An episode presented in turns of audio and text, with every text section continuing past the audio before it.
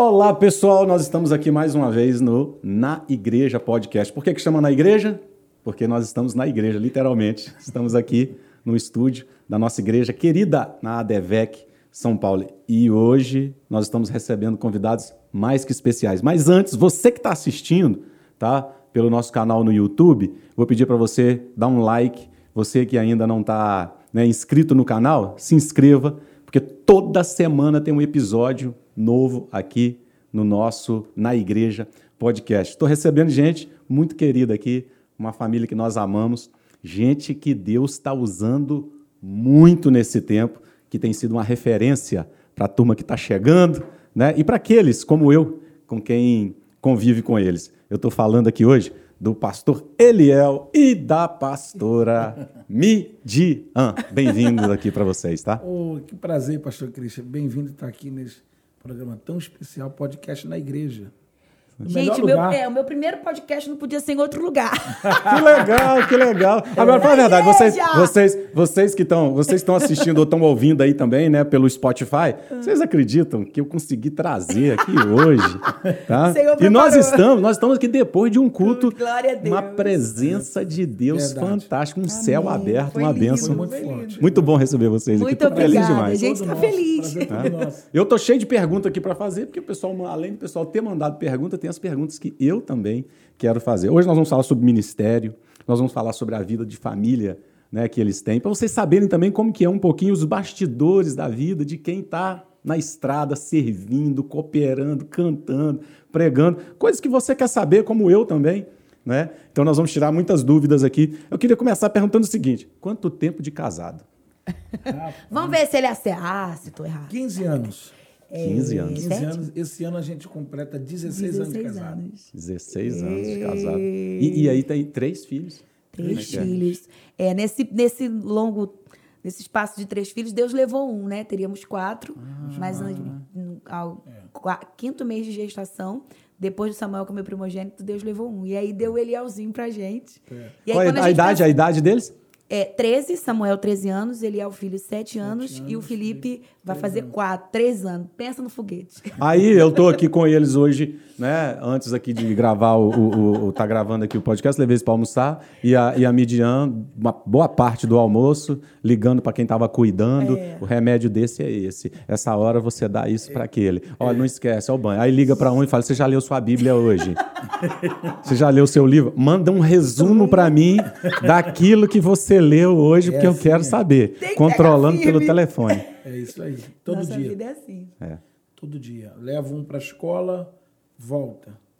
Pega o outro, volta e vai, e leva no médio, e volta. E... Agora eu vi, eu vi, eu vi. Eu vou pedir o pessoal aqui da, da, da produção aqui, pra, pra, vai lá, pega para mim, por favor, o livro do pastor Eliel, um livro do pastor Eliel. Fala com o pastor Mateus lá, com o pastor Mateus é, eu quero um livro. Porque eu li, eu vi na, na, na contracapa do seu livro que você fez uma dedicatória para o seu pai. Sim. Meu pai. Em memória. Sim. Tá. Vocês, você, né, porque eles, é, família de pastores. É. Né, nós estamos falando de, de uma família de pastores. O pastor Gesiel, que é um grande amigo também. É, você é a segunda geração, então? Isso. O, é o seu pai pastor e agora vocês pastores. E a gente pastor. Segunda é. geração. Ele era pastor de igreja, seu pai? Pastor, pastor assembleanos, mais de 40 anos de pastorado. Meu professor, um grande homem de Deus, cara ungido. E é com ele que vocês aprenderam. Com ele que eu aprendi. Pregava é. demais. É. Apaixonado pela palavra. Meu pai tinha uma graça muito peculiar. Ele, ele, aquela mensagem que você não quer parar de, de ouvir. de ouvir, aí ele parava, né? Uma coisa assim que deixou marca em você, do seu pai. Para um homem de oração. Deixou um legado. Um homem de oração. Deixou um legado. Um homem de oração. É. Eu sempre, eu sempre encontrava meu pai orando. Que lindo. É. Sua mãe é viva. Viva. Viva. A mãe de Deus, maravilhosa. É. é porque às vezes a gente, eu estava brincando com ele aqui mais cedo. Às vezes a gente vê, né, uma pessoa sendo usada por Deus, né? É verdade. Como nós vimos a pastor Eliel, estamos vendo a, a pastora Midian. Às vezes a gente vê uma pessoa sendo usada por Deus, é. a gente não sabe o que está por trás, né? É, Eita, não, é verdade. Tem uma linhagem. Outros, outros joelhos se dobraram É para isso que eu ia tal. falar, tem um joelho dobrado, né? Tem um E a sua, a sua família também, todo mundo envolvido no ministério? Todo Como é que é? mundo, todo mundo Eu cristão. Eu fui coluna. criada no ciclo de oração. Minha mãe era dirigente de ciclo de oração e quatro filhos, tudo pequeno. Então, o que, que ela fazia? Levava todo mundo pro círculo de oração e lá a gente aprendeu a cantar, aprendeu a orar, aprendeu a tocar instrumento. Todo mundo na igreja. Todo mundo mundo na na igreja. Aí na sua casa tem é, é, a pastora. Midian, Isso. tem A, a, minha irmã mais Martinha, velha é a Martinha, que é um Martinha que canta de também. Deus que canta. Aí tem o André, que é ministro da palavra, é pastor. E tem a Sara, que é a mais nova, que também é uma bênção, serve a igreja local. E assim, minha família é uma bênção. Aí, mas também não é, não, não é só vocês, não, porque eu sei que já tem um garoto lá, o, é, o, é o mais velho, que já, Ah, já canta, Samuel, já ministra. Mas gosta, gosta. Tá indo na mesma marcha. É, macho. Gosta. Apaixonado em apaixonado. servir a Deus, apaixonado pela igreja local. É, ontem ele chegou em casa, foi pro culto de adolescente, porque tava escalado no Ministério de Louvor. Chegou em casa, mãe, tenho mais um compromisso na igreja. Eu, ai, meu Deus, Samuel, agora eu sou obreiro, tem que chegar uma hora e meia antes do culto. E, Falei, igre- glória e ma- a Deus. e- e obreiro na igreja pastor Silas Filho. Tira as filhos. Entendi. O obreiro dos adolescentes, né? Ele, mãe, agora eu passo álcool em gel na porta dos irmãos, eu sirvo, eu dou envelope, eu, ai, meu Deus. Assim, eu tava, eu tava é, quando você me entregou o livro, ali, eu tava dando uma olhadinha aqui na contracapa, não ainda não li, eu tô com o livro aqui, né, para você que tá que pode assistir, tô com o livro do pastor Eliel, né, recém-lançado, né? Já, já é um best-seller, Amém. né, com milhares de cópias vendidas. O decreto da sua vida vai mudar, que você encontra lá na loja né, deles para você poder adquirir. Aí eu li aqui atrás, por isso que eu estou fazendo perguntas sobre família, sobre a importância né, desse legado que a gente tem que deixar para os nossos filhos, aquilo que eles estão vendo na gente, que né, a- vocês, uma família sacerdotal, né, uma família de gente que serve a Deus, vocês receberam isso dos pais, né? Isso do meu pai. Uma herança Levando para a escola bíblica dominical, Já, como é que era, né, quando criança? Era direto. As histórias gente da família do Eliel são maravilhosas. Domingo, o, o meu pai, ele, ele, ele nunca foi, sempre pastoreou, sempre pastoreou, mas nunca foi integral. Meu pai sempre trabalhou. Certo. E é, naquela época, hum, o camarada era integral, o camarada trabalhava. Não tinha outra, outra, outro meio, né? Então, o final de semana da gente era na igreja. Porque era, era o dia que meu pai... Por exemplo, meu pai não faltava culto de semana. Chegava do trabalho, já encontrava a gente pronto, arrumado. Aí ele chegava, tomava banho para a igreja. Isso, terça, quinta. E o final de semana, Uma aspas, cinco filhos. cinco filhos. Meu Deus. E o final de semana na igreja. Então, domingo, o que, como é que era o domingo? O domingo a gente já saía de manhã e só voltava à noite. Meu Deus. Era a famosa, a famosa macarronada, o frango, Tudo lá na igreja. na igreja. Tudo na Escola igreja. bíblica, ensaio, evangelismo, culto à noite. A gente ficava pelos bancos dormindo e meu pai fazendo gabinete Meu Deus. e atendendo e tal. E E hoje em dia tem que ter atração para as crianças, senão elas não ficam e tudo. Qual que era a atração naquela época lá que tinha na igreja? a atração era ficar correndo em torno dos bancos. Verdade. A bola era pecado, né? não tinha Não bola. podia Verdade. nem jogar uma bolinha. Não, Nada. não tinha bola. Então era ficar correndo em torno dos bancos, Os diáconos chamando a atenção, pegando diáconos- pela blusa, levando na mãe. brincando de pique-esconde, escondia no banheiro, saía do outro lado, pu- pulava o muro e vamos embora. É verdade. E criado na igreja o Na tempo igreja, todo. Na igreja, na igreja. Na igreja. Então, Agora, eu quero que vocês falem para mim o seguinte, eu quero que vocês falem para mim o seguinte, vocês dois. É, porque vocês têm um, têm um ministério itinerante, Sim. né? É, ou seja, visitam igrejas, são convidados para conferências, palestras, né, trabalho de avivamento e tudo. A importância, porque vocês foram criados desde novos em igreja local. A importância da igreja local. Quer dizer, você serve pregando, cantando em igrejas, mas vocês têm uma igreja local onde vocês congregam. Tem Sim, pastor. Sim, que é a nossa igreja, deve Itaquara. Eu mando um abraço ao meu pastor, pastor Silas Filho, Raquel Malafaia. E nós amamos a, a igreja local, porque além de eu, além de eu ter, sido, ter tido essa criação de igreja local, ter tido um pai que foi pastor, a gente trouxe isso para a nossa vida. Eu não falto ceia, eu, se eu não estou pregando, estou na igreja, meus filhos não faltam escola bíblica dominical. A gente montou uma logística para os nossos filhos, independente de a gente estar na Taquara ou não. Você pode perguntar para pastor Silas Filho. Samuel está lá, Elielzinho está tá, lá, Felipe está é. lá. Ele não falta. A gente tem um alguém. Vínculo. Um... É isso que eu ia dizer. A criança cria vínculo com a igreja, é. né? E é tão bom poder gerar no coração dos nossos filhos o amor pela casa de Deus, uhum. né? Porque isso é gerado, isso vem dos pais. Perfeito. Mãe, não quero acordar cedo. Vão me acordando no carro. Hum. Pôs a roupa, vamos embora. Na escola dominical você acorda. Quando estiver lá na frente da dia, você acorda. O prazer, você vai dormindo, chega lá, você acorda. O prazer do Samuel não é andar comigo para tudo quanto é lado. É ir para a igreja ele local. chora, pastor. É ir para a igreja local. Samuel ama. Se a gente disser a que vai ministrar igreja. em outro lugar, ele fala: Eu quero ir para minha igreja. Acho questão nenhuma. Esse é vínculo é importante, né? Muito, muito importante. importante. Muito e, mas, e, e, você acha que é possível? Porque às vezes a gente vê né, histórias né, de pessoas. Eu também estou muito focado na igreja local, porque eu sou pastor de Sim. igreja local. Mas história de pessoas, as pessoas não têm uma, não têm uma referência, não tem quem é o seu pastor. O cara está pregando, ou está cantando, mas quem é o seu pastor? Você tem que ter um lugar para voltar, tá Você certo? Um é verdade. Todo é profeta verdade. tem um lugar para voltar. Tem um ramá, né? É, todas as vezes que eu vou ministrar na nossa igreja, a sensação que eu tenho de chegar na minha igreja é a mesma que eu tenho quando eu chego na minha casa de viagem. Se uhum. sentir a vontade de, de é, saber que você está voltando para o seu lugar. É que ali você tá pode casa, congregar, né? que ali você está em casa. Senta para ouvir. Justamente. Ouvir. o seu pastor está liberando uma bênção. E você revê irmãos e você adora. Isso para mim é muito importante. É, as pessoas veem o pastor Eliel e a pastora Midian, como nós né, estamos acompanhando, aí vocês chegam para cantar, para pregar e estão nas mídias sociais, e em propagandas de eventos e tudo. Agora, isso é desde o comecinho? Foi assim? é.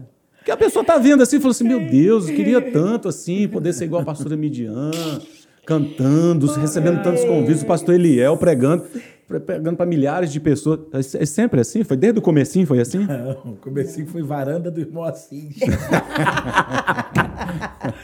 Aproveitando aqui, abrindo o país, fala aí um pouquinho, como é que, porque nas suas mensagens você fala, eu sou do, de Roncalli, é. da varanda, da, varanda, da casa da irmã Maria. Conta aí, conta aí essas histórias, como é que é? Eu sempre fui muito apaixonado pela palavra, porque o meu pai foi uma grande inspiração para mim. E meu pai, ele teve o privilégio de ser rodeado por mestres. Meu pai fez o seminário na época com o pastor é, Lourenço Ouço, né? Uhum. E pegou aquela escola ali, pastor Gilberto, pastor Albertina. É verdade. Né? Meu pai fez seminário, fez São Cristóvão ali.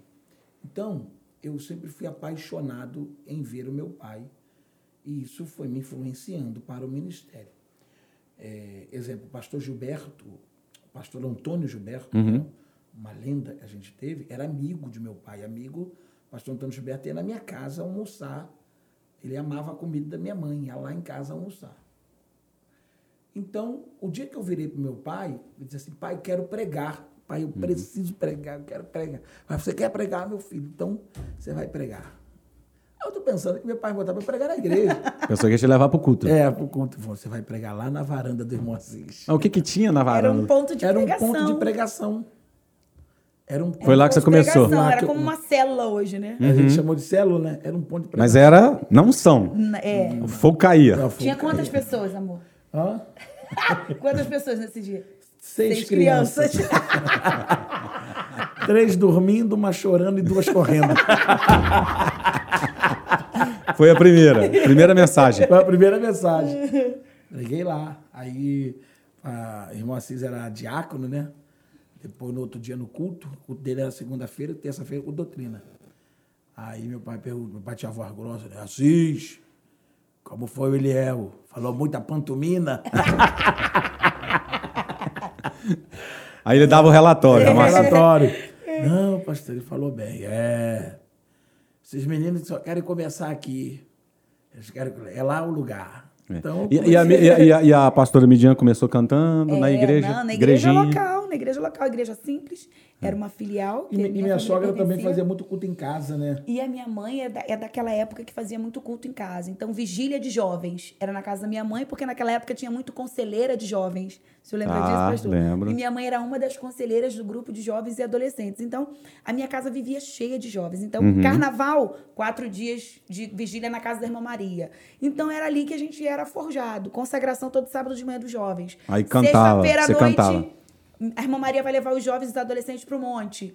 Minha mãe levava os jovens e adolescentes para o monte. Então era ali que a gente começou. Aí, ali. mas nessa época não tinha Instagram. Não, imagina. Facebook, não, não, não tinha. Mídia. na guitarra tinha e que, feliz. Ninguém assim com aqueles telefones imagina, filmando assim imagina, e tal, fazendo aquelas. Imagina. Não tinha nada disso. Não, só tinha nada Jeová. disso. É. Só os anjos só e tal, e Deus. É verdade, é verdade. É? Porque as pessoas às vezes olham e pensam, né, que já é começou desse jeito. Não, é não. Começou. Tem um início, né? Tudo tem, tem uma início. história. Né? E foi prova? Meu, Meu Deus. Deus do céu. Quando eu falo que eu queria 50 centavos para pegar. Escuta, gente. Eu queria 50 centavos. não era para comprar sorvete, bala. Era para pegar a Kombi. Lembra da Kombi? Uhum. Eu morava num bairro, a igreja era em outro. Então era, era, o, era o famoso perto longe, né? Uhum. Perto longe. É verdade. De carro é perto, a pé é longe. Uhum. Então eu queria 50 centavos para pegar a Kombi. Na época que começou os transportes alternativos, eu não tinha. Eu não tinha o dinheiro da passagem do ônibus, que era muito mais caro, e nem 50 centavos da Kombi. Eita. Eu ia a pé. Um dia que eu tinha 50 centavos, era uma festa. E as primeiras oportunidades que foram aparecendo para começar a pregar aqui, ali? Ah, a primeira viagem que eu fiz foi para Paracambi. interior, interior, do interior Rio. do Rio de Janeiro. Até fiz mala. Falei, mãe. Recebi um convite internacional. Mãe, Deus abriu uma porta muito grande. Aí começou. Aí comecei. Devagarzinho. É. Agora, eu quero saber o seguinte: quero saber da Midian o seguinte. Sim. Quando é que você entendeu que Deus tinha esse chamado para você na área da música, assim que você falou assim, não, é isso aqui que Deus tem para mim. Não foi, né? Não foi, foi nessa época, já que você estava cantando não, ali, como é que você eu nunca eu nunca quis, eu achava Você não cantava não, pensando em imagina, chegar onde você chegou, você estava ali servindo e tudo. Não, eu achava que o ministério de, da música nem era para mim, que o dom que Deus tinha me dado era só para servir a igreja local. Eu fazia parte dos cinco grupos da igreja, senhoras, crianças, todo mundo eu ia junto cantar. Midian fazia o. Como é que fala? O solo, né? É, eu fazia o solo de todos os conjuntos da igreja e achava que o meu ministério era só para servir a igreja local. E eu tinha planos para minha carreira, sabe? Eu tinha plano de estudar, de ser uma médica e, e eu nunca achei que Deus fosse me trilhar nesse caminho. Eu me vi é, é, é, na direção do propósito depois que nós sofremos o um acidente de carro em 2015, que foi quando Deus falou comigo face a face que queria. Conta, conta, como é que foi? como é que foi isso? No ano de 2015, nós sofremos um acidente de carro enquanto íamos para o culto. Eliel estava dirigindo, nós fomos fechados. E aí, infelizmente, o nosso carro capotou quatro vezes para o sentido contrário à pista. Nós estávamos, estávamos com os nossos filhos. Na época, Samuel tinha seis, Eliel, filho, tinha. Oito meses. É, naquele dia ele completava nove meses de vida. Sim. Foi dia 11. É. E ele completava nove meses de, de vida naquele dia. Na segunda-feira, sofremos um acidente na quarta. Na segunda-feira, o Delino tinha mandado uma música para mim, porque tinha dito que de domingo para segunda Deus tinha visitado ele com a canção Jó. E que ele não entendeu. Essa música é do Delino? É do Delino Marçal. E ele disse que não entendeu, pastor, quando Deus deu essa música para ele, que a primeira coisa que ele pensou era que Deus iria tirar algo dele, estava preparando o coração dele. Então ele disse que quando apresentou a música para a esposa dele, a Débora, ela disse: Delino, esquece essa música, nós acabamos de ter um bebê, Deus vai levar nosso filho. E ele disse: Não, Uau. eu quero saber porque o céu me deu essa canção. E quatro horas da manhã ele mandou um áudio num WhatsApp para Eliel e ele disse: Eliel, Deus me visitou aqui, eu tô em choque, eu tô chorando muito. E ele disse que, te, que essa música que eu vou te cantar agora é para Mid. E ele me chama assim carinhosamente e Eliel falou: Eu já estava dormindo com as crianças.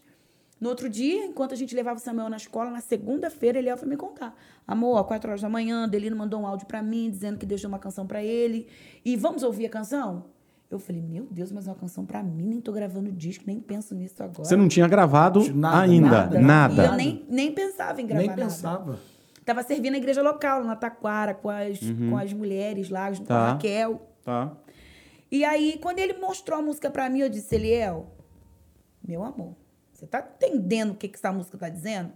Ele me deu uma música bíblica, profética, a palavra de Deus. Eu falei, dá para outro, não vou cantar essa música, não. não.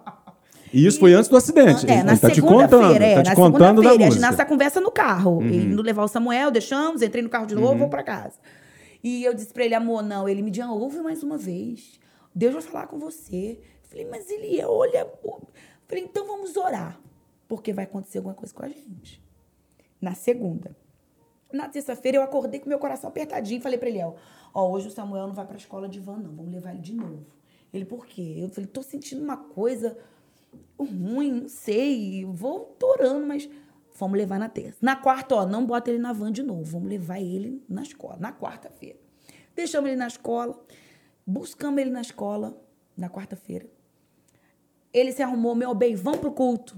Eu disse, ele, hoje eu não vou pro culto, não. Eu vou ficar com as crianças, vou ajeitar as coisas. Vamos pro culto, vamos pro culto. Naquele dia, foi ele que escolheu minha roupa. Ó, vai, bota essa calça jeans que é rápida, essa blusa, vambora, pega as crianças, vambora. É no pastor Marcos Salles. Você não gosta tanto da esposa dele? Vamos, vamos. Pastor, fui. No meio do caminho, nós sofremos um acidente de carro. O carro capotou e ele desmaiou. Foi. Uma lenha. não gosto nem de lembrar. Foi horrível.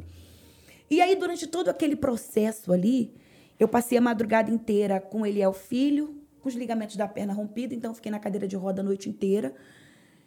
Quando foi duas e pouca da manhã, o médico disse: Ó, oh, precisamos transferir o seu filho, mas ele não tem condição de ser transferido porque ele tem bolsa de sangue na barriga e ele tem um trauma do lado esquerdo e esse trauma é complicado. Ele pode morrer na ambulância, mas a gente precisa saber o nível do trauma e o tomógrafo está quebrado.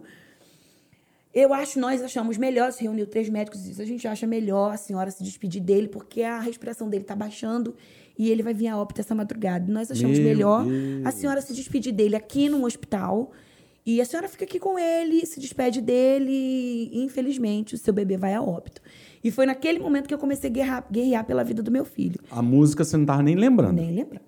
E aí eu comecei a guerrear pela vida dele Elzinho em oração e com os médicos. Um bombeiro, um, um bombeiro viu que eu estava muito desesperada, veio me ajudar, porque dizendo, olha, a gente é do corpo de bombeiro, a gente leva ela no hospital. E o médico dizendo, não, se vocês levarem ela no outro hospital, a gente vai ter um óbito dentro de uma ambulância. Então eu prefiro que esse óbito seja aqui do que esse óbito... E o assunto era morte. Uhum. A noite toda era guerra. morte, morte, guerra. Guerra. E eu guerreei ali a noite inteira e eu disse pro médico, é, o Senhor me deu essa estratégia. Eu disse, bem, o Senhor disse que meu filho vai morrer, então me dê a oportunidade de realizar o último desejo, fazer a última coisa por ele em vida. Ele disse o que foi. Eu falei, me leva para fazer o exame. Deixa meu filho passar nesse tomógrafo, pelo amor de Deus. Ele disse, ele não vai resistir. Eu falei, ele vai resistir em nome de Jesus. Ele disse, é crente. Eu disse, sou. Ele disse, é insistente. Crente é insistente. Eu vou te levar. Nós vamos levar os papéis todos. Ele vai, ele vai entrar em óbito no outro hospital. Vamos levar tudo. A senhora assina aqui. Eu assinei o termo de que ele iria a óbito uhum. na ambulância. Entramos na ambulância. E aí Deus me deu uma estratégia. Eu falei, deixa ele deitado sobre o meu corpo. E ele disse, não. E eu disse, por favor, eu re vou repreender o espírito da morte. Deus vai fazer um milagre. E ele disse, meu Deus, essa crente chata. E a enfermeira que estava do lado dele disse, eu conheço o esposo dela, ele é pastor. Ela está falando a verdade, ela vai orar sim. E aí eles ataram o, o ele é o filho no meu corpo. Uau. E, e prenderam a cabeça dele aqui, em cima do meu peito e perto do meu pescoço. E ali eu levei ele é, como se fosse aquele como é o nome daquele negócio que é o pescoço?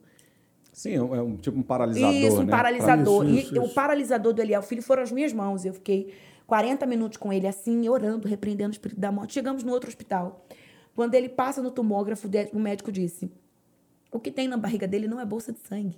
O que tem na barriga dele, ele comeu alguma coisa antes do acidente? Eu disse sim, ele tomou uma mamadeira. E o médico disse: então, é, fica tranquila, mãezinha, ele não vai morrer de, de bolsa de sangue mas ele tem um trauma muito grande do lado esquerdo, esse trauma, trauma não costuma reverter, e infelizmente, seu filho não é mais uma criança normal, ele vai entrar em estado vegetativo. Uau. E ele não vai ter mais os movimentos e a fala e tudo Uau. que uma criança normal tem. E naquele momento ali, eu me lembrei da música. Uau.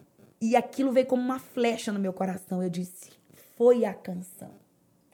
E eu, eu, eu, me lembro que eu, no corredor do hospital eu falava, eu disse pro Eliel, eu disse pro Eliel que ia acontecer alguma coisa com a gente. E minha cunhada estava comigo e ela dizia, o que é, Midian, o que é? E aí eu contei para ela a história da canção. Era cinco e pouca da manhã, o médico disse, ó, vocês vão ficar em observação até o neuro descer para dar o diagnóstico completo dele, mas enquanto isso ele vai entrar já numa medicação, porque ele tem muita fratura, tem fratura no crânio, tem fratura na vértebra, ele tem fratura na clavícula, ele está todo fraturado. Então a gente vai engessar ele o que a gente puder, vamos imobilizar a cabecinha dele para ele evitar mexer. E aí ali começou a minha luta, porque estava dando seis horas da manhã, o dia estava raiando, e eu me lembro que é, Deus entrou no meu quarto. E, e, e, eu sentia aquela presença de Deus e Deus me perguntava: e aí? E eu dizia para Deus: Senhor, o que o Senhor quer? Por que o Senhor permitiu acontecer isso comigo? Senhor, meu filho estava perfeito em casa e agora eu, eu ia morrer e agora ele vai ficar doido. E aquela confusão pairando na minha mente, Deus dizia para mim: Eu quero você. Uau. Eu quero que eu te dei. Eu quero usar você, não só para o seu estado e não só para a sua igreja local. Eu quero usar você para o mundo. E eu me lembro que eu chorava. Eu não chorava, pastor, eu gritava. Ali eu recebi um renovo de Deus. E eu me lembro que o Espírito Santo me perguntava, eu sentia o meu coração arder, ele me perguntava: Você aceita? Você aceita? Uau. Você aceita? E eu repeti três vezes: Eu aceito. Eu quero. Eu vou. Deus mudou a situação do, do Eliel filho em três dias. Uau. Em três dias, um trauma que era 90% de não ser revertido se reverteu. Voltou. E é, é, é o processo dele que demoraria cinco, seis anos com fisioterapia, com tratamento, com remédios fortes, foi revertido em três dias. Quando a médica neuro chegou para ver ele depois de três dias, ela disse: Eu quero a criança do laudo, porque essa criança eu não encontro aqui. Uau. E ela olhava o hospital inteiro e ela dizia: Eu quero tudo. aquela criança. E a enfermeira disse: oh, aquela criança tá ali. Na hora eu estava dando uma comida para o Elielzinho, uma, uma gelatina. E ela me viu e disse: Não pode ser. Eu disse: Doutora, o que está acontecendo? Eu já espero a senhora três dias. E ela disse: Não pode ser me dá todos os exames, eu quero ver a tomografia, eu quero ver tudo. E aí, Uau. quando ela viu os exames, ela disse assim: não, arruma suas coisas, moça. Vai embora, menina. Ela falou. Uau. E eu disse, mas agora eu preciso entender. Primeiro ele ia morrer, depois ele ia vegetar. E agora a senhora está me mandando embora? Tem alguma coisa errada? Uau. Ela, não, seu filho não tem nada. Porque o que os exames dizem e a criança que eu vejo, não, não tem nada a ver. Não é a mesma criança. Tá normal hoje. Normal. Normal. Quantos ele anos? teve sete, sete, anos. Sete anos. É, sete ele anos. teve um atrasozinho no cognitivo. Uhum. Mas coisa. Mínima. Mínima. Aí, nesse momento você falou, então eu vou aceitar, então, eu vou gravar. Então, vou aceitar. Chegamos em casa, ficamos 52 dias em casa. Depois ele precisou operar a perna esquerda, eu precisei fazer um tratamento na minha perna, operei a mão direita. E aí nós ficamos 52 dias em casa. Nesses 52 dias, todos que iam me visitar, pastor, era parecia que tinham ensaiado. Eu vim, eu vou trouxe uma canção para você. Aí eu olhava para ele, ele olhava para mim, eu falava, ué, você falou com alguém? Ele falava, Midian, não falei. Eu falava, Senhor, tá estreitando. E, a, e, a, e as canções que chegaram, a primeira foi a Jó, e as canções que chegaram é. Foi as canções que ela gravou. Que ela gravou. Doze canções. Doze canções, pastor. Doze pessoas. Deus mandou as pessoas lá. Mandou a Jó Mar primeiro. É. E, e, outro detalhe também, amor. A primeira vez que ela cantou Jó, ela cantou no hospital. Foi. Deus falou para ela, cante a canção. Canta a canção. Naquele ela momento cantou. ali de conflito. Agora, agora essa, essa, essa canção foi uma explosão. Foi, pastor. Brasil inteiro cantando. É, gente até que não conhece Deus é. cantando, cantando assim, em velório. Cantando em velório, sim. Alcançou muita gente. Tudo que Deus falou comigo naquele CTI, eu vejo se cumprir a até hoje. A pastora Ludmila Ferber, foi lá no hospital orar pela gente. Era muito minha, era uhum. muito minha amiga. Quando ela entrou no CT, ela entrou marchando. Foi. Foi algo sobrenatural. Todo no segundo dia que eu estava lá. Assim, assim diz o assim Senhor. Diz o Senhor. Uau. Recebi o teu louvor. É, foi. Uau. E no hoje tu dia. cantou aqui, mas tu cantarás para o mundo. Para o mundo. Foi. Esse acidente não foi para a morte, mas foi para um testemunho de louvor. Foi, com uma glória maior. É. Entregou o recado a gente de Deus acha, foi embora. A pessoa está tá escutando a música está achando assim, não, isso aí foi, foi produzido assim, né? Não, foi, foi debaixo Senta, é, Debaixo de senta- muita toma um suco de laranja na frente. Não, muita É, lágrima. vamos é, produzir, vamos pensar numa música aqui que vai colar. E vai- É, vamos pensar num hit aqui que vai colar Meu e tal. Senhor, Não, é. nasceu na dor. Verdade, Na dor. pastor. Muita dor e muita, muita, muita dor. Carro capotado, Muito sofrimento. família condenada à morte, a minha perna condenada. É. Médicos- Os médicos condenaram a perna dele que ia Condenaram amputar aqui na que coxa. ia amputar na coxa. Uau. Deus fez um Nasceu na milagre. dor, então. Na- Na dor. Todo esse primeiro disco, Milagre, por isso que o nome é Milagre. Porque no dia do meu conflito eu disse, Senhor, tem o disco, mas e o nome? E aí o Espírito Santo falou comigo, na pia, as irmãs que estão ouvindo esse podcast, na pia. Deus Fala. costuma falar aí, hein? Na eu estava na pia lavando louça, Deus me perguntou, o que, que você viveu? Eu disse, um milagre. Agora, tem um, um- um- Isso aqui é que eu quero passar para o pessoal que está assistindo e que está ouvindo. Tá? É isso aqui que eu, que eu quero ter a confirmação de vocês se é isso mesmo que eu vou afirmar. Quer dizer, então, que o chamado de Deus, que a, a, a vocação ministerial não é um negócio que nós perseguimos, é Deus é que nos chama. Meu e para Deus, Deus te chamar, Ele te encontra onde você está. É Quer dizer, você estava lá, servindo a igreja local, Sim. Cantando, pregando. Não, eu tô aqui para fazer a obra de Deus e planejando servir a Deus o resto da vida. Daquele né? jeitinho. Porque tem gente que acha assim: o que, que eu tenho que fazer para ser assim? O que, que eu tenho que fazer para alcançar esse lugar É que eu verdade, almejo? verdade. Ser conhecido? O que, que eu tenho que fazer? Pra... Não, não, É então não tem nada a ver. perguntam, pastor, é o que mais Não é um negócio que você perseguiu, que você ficou Isso, correndo atrás. não, não, é não. Deus é que falou, é você. É, isso E aí, quando, foi desse e jeito. quando, e quando, pastor Cristo, a gente fez o CD, a gente fez o CD, e o CD ficou pronto, o CD ficou todo pronto. É, você, é o, aconteceu o segundo passo, a gente não tinha intenção nenhuma de gravadora. Verdade. Mas nenhuma, zero, zero, zero. Qual foi a minha ideia? Eu prego há muitos anos, você sabe disso. Viajo há muitos anos, tenho muitos amigos pelo Brasil. Falei, amor, e eu, Deus já me deu a graça de ajudar muita gente. Certo. Né? Eu já peguei muita gente pelo braço e carreguei, gente que tá aí. Indicando, Indicando, tudo. Eu sou é. testemunho disso. É. Então, o que que eu, que que eu pensei? Eu Falei, cara, já ajudei tanta gente. Vou pegar minha esposa, pedia sempre a amor andar comigo, Uhum, sim. ir nas agendas. Irmão, deixa minha esposa cantar um hino aí, ela gravou um CD. É, eu- a única convicção... Esse era o nosso plano. Nosso plano. A, a- a Nosso única convicção que eu tinha, eu não vou ser hipócrita aqui, é que seria um CD aceito. Aí você Certo. pergunta assim, mas como assim CD aceito? Exemplo, é o que mais acontece. A gente, a gente vai num lugar, ouve uma pessoa cantar, você fica assim, meu Deus, gente, que benção, como é que o povo, como é que as pessoas não conhecem essa mulher, não conhecem esse rapaz? É verdade. Tantos talentos, né? Tantos talentos espalhados. Eu, eu sabia que o CD, por sua vez, por graça e bondade de Deus, ficou um CD muito bonito, as músicas. Então, qual era a convicção? Vai ser aceito. Pelo menos dois, três, Deus abençoar, dez CD ela vende na porta da igreja. Ponto. Só que o CD ficou pronto, a master pronta, tudo pronto, fotolito, tudo pronto, tudo pago, e a gente não tinha dinheiro para botar na fábrica. Foi quando Deus abriu a porta da MK. É, pode rir com a gente, gente. Mas aí, então, uma pergunta. Engraçado. Isso é, isso é um negócio muito interessante. Porque eu vejo o seguinte: gente atrás de uma canção para estourar. É. E não tem nada a ver. É verdade. Nada a ver. Vocês, você pega uma canção, pô, eu vou gravar. É. Mas você pensou que essa canção ia atingir isso tudo? Nunca. Nunca. É, Essa canção foi o remédio que sarou a nossa casa. É. Foi o meu remédio naquele hospital. Era, era o louvor que eu dava para Deus enquanto eu Quando- estava internada ali. É, quando o Marquinhos Gomes foi na nossa casa, e tudo começou com ele, nosso amigo, ele que começou a produção desse CD, e ele e a Gabi, a filha, a gente estava lá em casa, assim, eu, eu todo cheio de dor, à base de morfina, É, O Eliel tomou muita morfina. todo ferido, né, cada acidente, ele lá visitando a gente. A gente só andava assim em casa, ai, ai, ai, era eu, ai, ela, ai.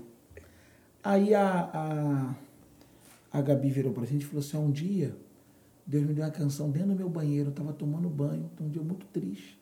Deus me deu uma canção, queria cantar essa canção para vocês. Pegou o violão, começou a cantar. Eu olharei pro alto, Uau. de onde vem socorro? Cara, ela, ela cantando pra gente, a gente começou a chorar. A chorar, Deus começou a falar com a gente assim de uma forma tão poderosa. Mesmo Na tribulação. Ela falou assim, Mid, essa canção é sua. Trouxe aqui para você gravar. Uau. Então, assim, Foi o quando o CD Senhor ficou pronto, a gente mesmo. tinha uma convicção que seria o CD aceito. Deus abriu a porta da MK, a Anvelice acreditou na gente, acreditou na Midian. Mas a gente não tinha, assim... Nunca sonhou Nunca, que não. chegaria. Não, pastor, não. De Parece verdade. que a gente que corre atrás, por isso que a Bíblia diz, não é de quem quer nem de quem corre, né? Ó. É de quem Deus se É, compadece. de- é, glória a Deus, glória a Deus. Né? É de quem Deus se compadece. Deus, Porque são umas coisa coisas que acontecem que você olha e fala assim, gente, não tem, É. não tem uma explicação. Parece que Deus faz assim. Deus, faz do assim. jeito que Então, Ele quer. Então, os- o que eu entendo por isso é o seguinte: é, você sirva na sua igreja, né, seja útil, Isso aí. Seja fica perto do seu útil. pastor. É isso aí. Isso aí. É, porque se- o que Deus tem, É isso. entendeu? Vai fazer. Ele vai fazer. E ele vai encontrar, foi o que o senhor falou, ele vai encontrar a gente. É isso aí. Né? Onde nós estivermos Agora, servindo, ele vai encontrar. Mudando, virando a chave aqui, Vamos. eu quero falar um pouquinho sobre o pastor Eliel Sim. e o estilo dele. Porque todo mundo conhece o pastor Eliel, é, o estilo dele, né? Ele tem uma graça para pregar, um jeito diferente de pregar, cheio de graça. É, é assim, desde sempre. Como é que você foi descobrindo isso? Você falou assim, não, isso aqui que Deus tem para mim. Eu nunca. Porque, por exemplo, para mim mesmo, quando eu tava, comecei no ministério, na minha época, a- as referências, né, as pessoas que a gente olhava, a gente ficava querendo, meu Deus, eu vou ser parecido com Tem quem isso, e verdade. tudo, né? E como é que você foi descobrindo isso aí, esse jeito né, que você tem de transmitir o evangelho, de pregar e tudo? Já desde novinho, como é que é? Começando, você já. Eu sempre fui um cara muito atirado, muito alegre, tá? muito zoador, né? Sempre fui um cara muito zoador. E, como eu disse, minha referência foi meu pai. E foi assim, foi, foi acontecendo, foi, Foi se descobrindo, foi né? é, se descobrindo. E aí agora todo mundo gosta de ouvir o pastor Eliel, eu vou marchar e foi pegando as frases, né? eu vou me soltar. É Eu vou me soltar. Eu vou me soltar, eu, Eu vou, eu, vou, eu vou dar lugar, po- posso dar lugar e tal. Então, essas, essas marcas, essas características é, que nos tornam indivíduos. Indivíduo, né? verdade. Quer dizer, você tem o seu estilo próprio. É Isso, verdade. isso. Né? Qualquer lugar que você vai, você é desse jeito. Desse jeito. Qualquer Eu, lugar. eu aprendi, eu aprendi uma coisa, eu respeito o protocolo do lugar, problema nenhum, não tem problema com o protocolo. Eu só não mudo o meu jeito, mas eu respeito o protocolo do lugar. Até porque quem está te convidando sabe quem está convidando. É verdade. É E está verdade. convidando para isso. É verdade. Tá certo? Está convidando para porque sabe do seu estilo, né? sabe do seu jeito de ministrar e tudo. E o pastor Eliel é um avivalista, porque ele, com esse jeito dele, ele desperta muita gente. Né? Ele passa na igreja, deixa a igreja abençoada. Glória não é? a Deus. Deixa a igreja abençoada, deixa a igreja alegre. Glória e isso é que é importante. Né? Então, assim, eu fico vendo o ministério de vocês, eu glorifico a Deus, né? sabendo que vocês estão, vocês estão fazendo a coisa certa. Agora, eu queria saber o seguinte: é, para quem está começando, então vamos supor que tem lá uma, uma moça, pastora Midian, que está lá na igreja servindo, aí vê você cantando e vê outros e Sim, outras, né? E fala. Será que Deus tem isso para mim? O que, que você vai falar para uma moça que está servindo na igreja, que está começando, ou até mesmo para um rapaz que tem um desejo ministerial e tudo? O que, que você acha que ele tem que fazer ali? O que, que, que você aconselharia? Você está de frente com alguém Sim. e essa pessoa está te perguntando: Olha, eu estou servindo lá na minha igreja, eu eu não estou muito com direção ministerial. O que, que você me aconselha? O meu conselho para esse tipo de pessoa que almeja, né, viver tudo aquilo que sonha em Deus, é continue servindo na sua igreja local, continue sendo obediente aos seus, obediente aos seus pastores. Se você ainda é jovem, ainda não é casado, ainda não é casada, é, seja obediente aos seus pais. Sirva a Deus com alegria, com amor. E a bênção de Deus é como o pastor Cristo acabou de falar aqui, ela nos alcança, ela vem, ela vem atrás da gente. Eu me lembro que quando Deus me chamou dessa forma para o ministério, eu estava bem, pastor, porque o pastor Cristo é cunhado da minha pastora e eu me dou demais com Raquel. Raquel é uma amiga, uma querida. E nós projetávamos coisas para as mulheres na igreja. Eu dava aula na escola bíblica dominical. Então, quando Deus quer acertar o alvo, ele vai. E ele acerta o alvo que ele quer, mediante o propósito que ele tem.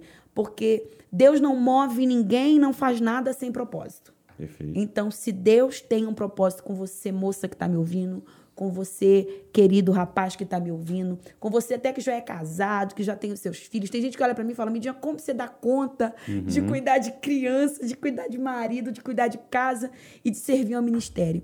Quando Deus nos coloca no centro da vontade, no tempo do propósito, Ele nos dá graça devida que a gente precisa para administrar tudo. E aí também precisa de planejamento, a gente senta, uhum. é, é, é planeja a agenda, marca direitinho os dias que não vai complicar a, as crianças de alguma forma, tira o tempo para estar tá na sua igreja local, tira o tempo para estar tá com seus filhos, e a gente vai conseguindo ajustar, vai conseguindo administrar, mas o meu conselho de sempre é: continue sendo fiel ao Senhor, aos seus pastores, aos seus pais, que vai chegar. Verdade. E a mesma coisa, então, para o pastor Eliel. Aí o jovem chega para você, vê você pregando ali tudo, falou, pastor Eliel, eu tenho sinto que eu tenho um chamado e tudo. O que, você me aconselha a fazer? Por que caminho eu vou? É, né? Uma vez eu estava pregando um congresso, um tempinho atrás, aí, aí veio um jovem no final e falou, pastor, eu quero a tua unção.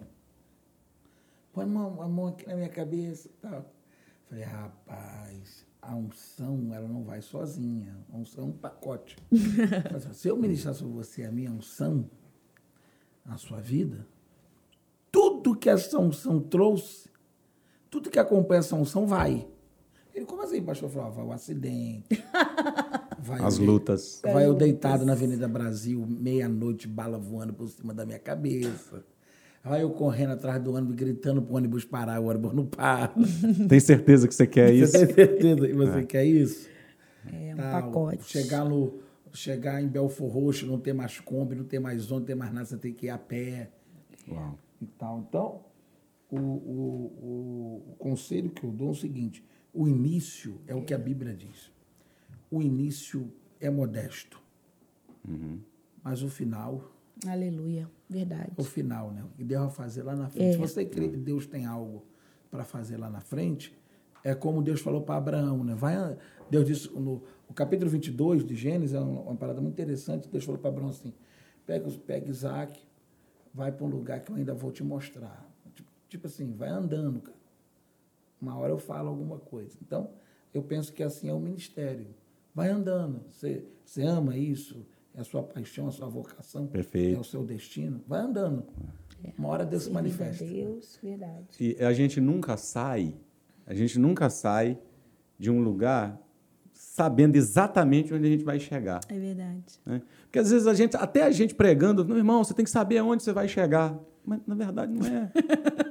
é assim. E é verdade. Por exemplo, se eu olho para a minha vida há 20 anos atrás, se você me perguntar assim, há 20 anos atrás, se eu sabia que estaria aqui hoje, onde eu estou, fazendo o que eu estou fazendo, Deus. eu não sabia. Verdade. Você acha que você, claro há 20 anos não. atrás, se alguém. Você fala, Meu não, Deus, pô, claro que daqui não. 20 anos você vai ver onde eu vou estar. Não, de jeito nenhum. E como a é que a gente descobre?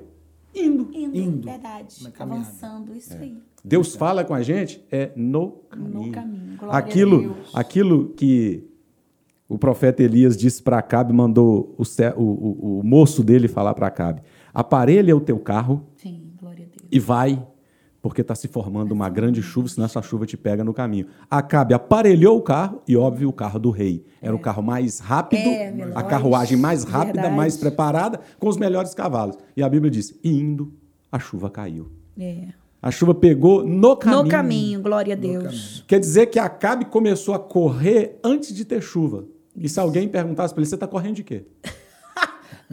Tinha três anos que não chovia. É. Três anos e meio que e não chovia. E aparecia até maluquice. É. Né? Você está indo para onde? Estou correndo da Tô chuva. correndo da chuva. Não, você está enganado, você está tá de brincadeira. E a Bíblia diz é verdade, que ele, indo a, a chuva, caiu. Quer dizer que aquilo que Deus tem se cumpre na nossa vida enquanto nós estamos, enquanto nós estamos no caminho. No caminho. No caminho. Glória é servindo, continua servindo na sua igreja, é. continua sendo dizimista, continua sendo ofertante, continua abençoando, continua isso sendo aí. fiel. E no caminho é que as coisas. É que as coisas vão acontecendo. O Senhor vai abrindo os presentes. Verdade. E, vem, e, Deus vai fazendo uns negócios assim, é deixando, vai deixando a gente alegre. É. Aí você passa por uma luta, é. daí a pouco você passa por uma, uma prova. Isso. Né? Agora eu pergunto o seguinte: é, referências. Como é que vocês lidam com referência? Por exemplo, quem são as pessoas que vocês olham na nossa geração, que vocês consideram, poxa, aquilo ali é uma referência na minha vida?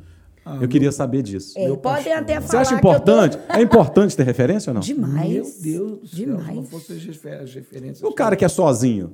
Ah, eu não olho para ninguém, não sou eu e Deus, não, não tem nada com ninguém. A vida curta, né? Justamente. A vida curta. Justamente. Eu, eu, uma referência que tenho, assim, nossa geração, meu pastor, né? Nosso pastor, pastor Silas, é uma. É, nosso pastor uma é uma referência, referência. Cara. Pastor Silas, uma pastor vez, Elisete. Uma vez o pastor Silas estava contando um testemunho do aluguel. Né? Ele era recém-casado e o aluguel atrasado. Aí você olha isso, cara, um Silas Malafaia falar isso. Com aluguel atrasado, aí você fala, não. Aí você fala assim, poxa, cara, então. Então.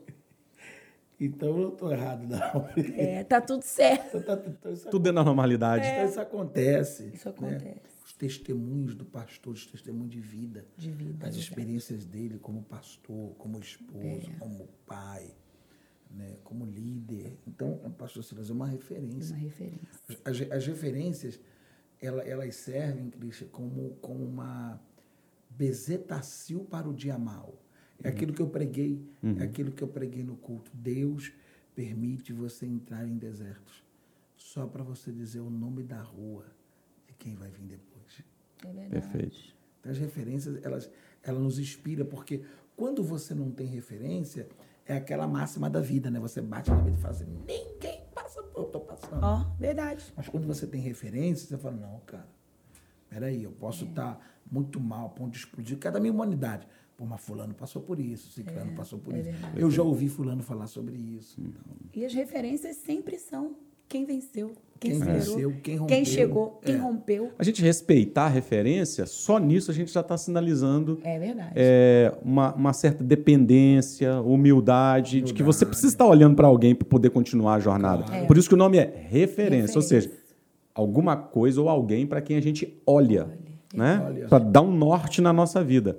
É uma referência. O, o, o bispo T.D. Jackson. Meu Deus. É uma referência. Uma fonte para mim. E ele, quando o pastor Silas trouxe ele na Islavé, eu chorei muito. Ele falando que. Ele começou falando assim: eu não, não sei se você lembra. Você estava nessa Islavec, né? Estava. Ele falou assim: eu nunca pensei estar nesta plataforma. Eu nunca pensei estar aqui. Porque eu comecei a pregar para as árvores. É, experiência linda que ele contou ele, ele disse, né, eu chegava em casa, atrás tinha uma floresta, e eu pregava para as árvores. Uau. Eu nunca lindo. pensei, e as árvores iam me trazer aqui. É. Uau. Eu não comecei né? nessa plataforma, eu comecei para as árvores. Então, quando você ouve o Bispo T.D. Jakes, que é considerado hoje o maior pregador do mundo, né, uma referência mundial, você vê o cara falando, pera, pera aí. Então, ele começou para as árvores, então eu lá na varanda do irmão Assis. e essa questão da gente construir uma história também. É, é verdade. Você tem alguma coisa para contar, né? Meu é. Deus. Eu acho que esse link, essa, essa, esse elo né, que a gente tem que criar, né? Nós, com a geração que está na nossa Meu frente. Meu Deus, verdade. E segurando a mão da geração isso. É. que está vindo agora. Tá vindo, é isso aí. Eu acho que isso é uma coisa importante. Isso. Demais, demais. Isso é uma coisa importante demais. demais. É, eu lembro quando eu comecei, né, eu lembro a primeira vez que eu tive uma oportunidade que eu, assim, a gente tinha trabalho de evangelismo, aí o, o líder do evangelismo me levava nas casas, deixava eu dar uma palavra, ler e tudo. Uhum. Aí um, um, pastor amigo me convidou para pregar a primeira vez, pastor Célio Silva, uhum. lá nos Estados Unidos. Ele tinha uma igreja em East Boston. Ele falou assim: eu te levar para pregar no culto dos jovens lá e tudo. Eu tive meses de convertido. que lindo, glória a Deus. Aí eu preparei um esboço, né? Porque eu tinha. Eu acompanhava o pastor Gilmar Santos, Napoleão Falcão, Ele isso em 1995, né? Gilvan Rodrigues. Eu falei, meu Deus, é isso que eu vou ser. Eu é escutava verdade. e falava, tentava até imitar a voz é do pastor isso. Gilmar, meus amados, né? E é. tal. É. Tentava dar aquela, né, tipo pastor Gilvan, pastor Gesiel Gomes, enfim. Aí eu cheguei para pregar, rapaz. Quando eu subo no púlpito, a minha mente dá um branco. Ai, não lembro de nada, não conseguia ler nada que estava lá. O pastor que estava atrás me viu enrolado, hum. ficou com pena de mim. Foi, eu chegou assim, colocou um papelzinho no púlpito. Aí eu li o papel. Conte o seu testemunho. Olha. Conte, porque eu tinha saído das drogas e tudo, uhum. e ele sabia disso. Aí Falei uns cinco minutos, contei a minha vida todinha em cinco, cinco minutos. eu saí dali e eu falo para vocês exatamente o que, que eu fiz, porque eu me lembro que tá aqui na minha frente a imagem. Uhum. Eu fui para casa, eu era solteiro, uhum. eu morava num apartamento, eu e meu irmão lá na América. Eu fui para casa, fui no meu quarto, eu não deitei na cama. Eu entrei debaixo da cama. Meu Deus. E eu deitei debaixo da cama, mas assim, chateado e falando com Deus, me fez passar vergonha. Oh. Você me fez passar vergonha, você me fez. Eu nunca, eu nunca mais vou pregar, eu nunca mais vou pregar. Eu nunca mais, eu não fui chamado para ser pregador. Meu Deus. Aí imagina Deus olhando lá de cima falando. É. Sabe de nada. E não é anormal isso acontecer, né, pastor? Parece Tem que Deus permite a, gente... frustração. Né? Justamente, né? a frustração é, é, não é. frustração é normal. Se você não tiver um caminho desse, é. né, em que você. Olha, é, é, o, caminho, o caminho da preparação de Deus é sempre um deserto mesmo. É Essa é a grande verdade. É. Essa é a grande verdade. É verdade. E eu estou aqui, poxa, muito empolgado, muito ah. abençoado, muito entusiasmado. E hoje, pastor Christian, querido, eu me lembro a primeira vez que eu ouvi o pastor Christian pregar. Né, amor? Você se lembra? Eu posso dizer sobre o que o senhor pregou, pastor. Hum, nem eu lembro. Acho que foi tão ruim que nem eu lembro. não fala isso. A primeira vez que eu vi o pastor Cristian pregar, eu fui para casa impactado. O senhor pregou sobre Matias. Ah! ah. Matias. Não era pra sentar, não? Foi no Ministério para sentar de Nova Iguaçu. Pastor Cristian tava com blusão branco, gravata preta, eu me lembro de tudo. E nós fomos embora aquele dia impactados, né, amor? Que palavra, ele, ó, que palavra, que pregador. Eu não me lembro tremendo. da mensagem, mas eu me lembro que o pastor Eliel depois me falou lá na sede. É. Ele encontrou comigo. Sim. Ele encontrou comigo e falou assim: não faça isso. Você vai tirar o pão da mesa dos evangelistas. Para. Vai pastorear uma igreja. e foi desse jeito. Eu lembro 10 anos isso, 12 Toda anos vez que isso. o pastor falava, pastor Cristian vem pregar, a gente ficava todo mundo feliz. E glória a Deus, vai ser bem. Ah, não, muito bom, muito. muito bom. Não é por isso não, é. mas é porque Deus é bom mesmo. Deus é bom. Deus é bom. Deus é bom. Tá? Olha, gente, estou feliz demais de receber vocês aqui. Ó, tá aqui, ó. Já mostrei para vocês, tá? Como é que é o nome da loja lá? É, oslimas.com. Os, Oslima, loja, loja oslimas.com. Ponto .br, não? Ponto .br. É. Ponto .br. .br. Arroba PRLL Lima? Sim. Instagram? Instagram. Põe na tela depois o pessoal lá, tá? Também. E o da Midian, né? PRA, Não precisa nem falar que já todo mundo já sabe ah, também. Imagina. A querida pastora Midian com essas canções maravilhosas que Amém. tem nos abençoado e tudo. Tá aqui, ó. O decreto da sua vida vai, vai mudar. mudar um livraço. Pedindo para você que está acompanhando aqui, para você compartilhar, manda esse link aí para pelo menos 50 pessoas para assistir, manda para seus parentes, para isso aí edificar. Você ouviu um testemunho? Meu Deus, eu estava ouvindo o testemunho aqui, as lágrimas estavam vindo. Tá um testemunho maravilhoso desse casal aqui, um testemunho de superação, de, né, de vitória. Uma última pergunta. Sim. Já, já pensaram em desistir? Muitas vezes. Ah, muitas vezes. Você falou assim, ah, meu Deus, está muito difícil esse negócio. surtos, né? Para com isso, eu, Como é que você acha que Deus lida com isso, quando a gente pensa assim? Eu, eu, eu tenho uma mensagem que eu estou pregando agora, eu falo o seguinte, acho que Deus ficou olhando assim, ah, grita aí, depois eu falo contigo. eu me lembro quando fizeram essa pergunta para o pastor Rick Warren. Sim escritor de Uma Vida com Propósito. Sim. Eu estava vendo, ouvindo, né, participando de um seminário dele, ah. e aí ele falou assim: o pessoal me pergunta de vez em quando, já pensou em desistir? Minha resposta: só toda segunda-feira. Só toda segunda-feira, depois de um final de semana de igreja, de atendimento, de pregação isso. e tudo, eu paro e penso: eu acho que eu vou Deus, eu não, eu não fui chamado para isso, não. Mas aí eu acho que Deus olha e fala assim: então, eu nem ouvi ele. É. Deu lá que para lá que isso aí passa. entendeu? Mas de vez em quando mesmo. dá vontade mesmo, né? Assim, né? todo mundo, é. acho que todo mundo passa por isso. Sim, passa todo mundo. É, é porque as pessoas só olham a foto, né? Elas não querem saber. Elas não têm ideia do que está por detrás da foto. É. Por detrás da foto tem lágrima, tem, tem história, tem tanta coisa. Tanta superação, tanta renúncia.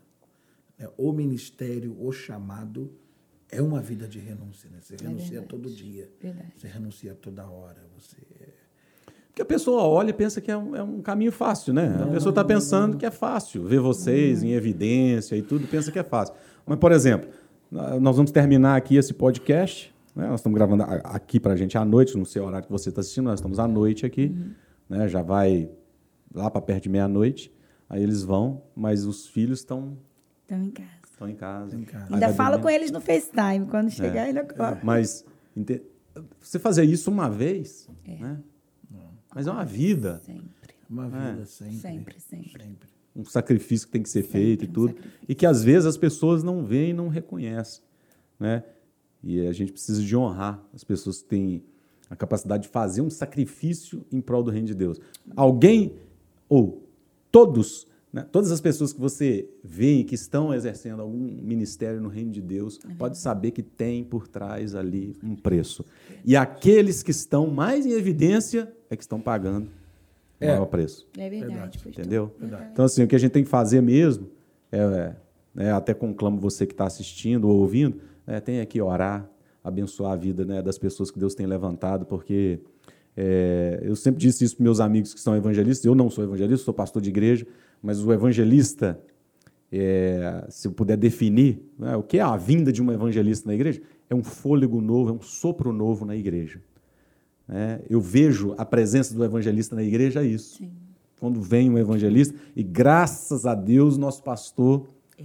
ele dá essa abertura, ele reconhece, sabe que precisamos dos evangelistas, até porque ele mesmo né, exerceu o ministério Exerceu. É evangelístico Verdade. quase 30 anos, tem muita autoridade para falar Muita sobre isso. autoridade. O evangelista é, no reino de Deus, ele é, quando ele passa na igreja local, ele é um, ele é um sopro novo, deixa, uma, deixa virtude. Então a gente precisa. E quando você né, vê ou ficar sabendo, e se você admira, mas não só admire não, e não só curte a foto lá no Instagram, no Facebook, sei lá. É, ore, né? Ore. Amém. Para que Deus possa Precisamos continuar abençoando. Precisamos muito. Né? Verdade. Precisamos muito. Vou deixar vocês fazerem uma consideração final aí. Manda um beijo, um abraço aí para os ouvintes aí, ou para aqueles que estão nos assistindo. Galera, Deus abençoe. Foi muito bom estar aqui, o pastor Cristo. Obrigado. E que ah, a verdade do nosso coração possa te abençoar. É, é bom quando essas coisas acontecem, que as pessoas elas acabam se, identi- se identificando, É entendendo que a gente é ser humano, normal, gosta do mesmo arroz e feijão que você gosta, É verdade. come ovo. É, É hoje-. Comeu hoje aí. Hoje, eu, pedi uns, hoje eu pedi uns ovos fritos aqui. É. E você que você entenda que não tem a ver com, no- com a gente, tem a ver com a misericórdia e com a bondade de Deus que, que nos alcançou. Faça o seu trabalho, sirva a Deus de todo o teu coração, que Deus está de olho em você. É. Verdade. Eu começo, eu termino como comecei. Meu primeiro podcast não poderia ser em outro lugar. Ah, que melhor, legal, que legal. A não ser na honra. casa de Deus. E eu estou muito feliz, Pastor Cristian, de verdade. que projeto lindo. E eu sei que já tem abençoado muitas pessoas, porque às vezes as pessoas estão tristes, precisando de uma resposta, de um socorro.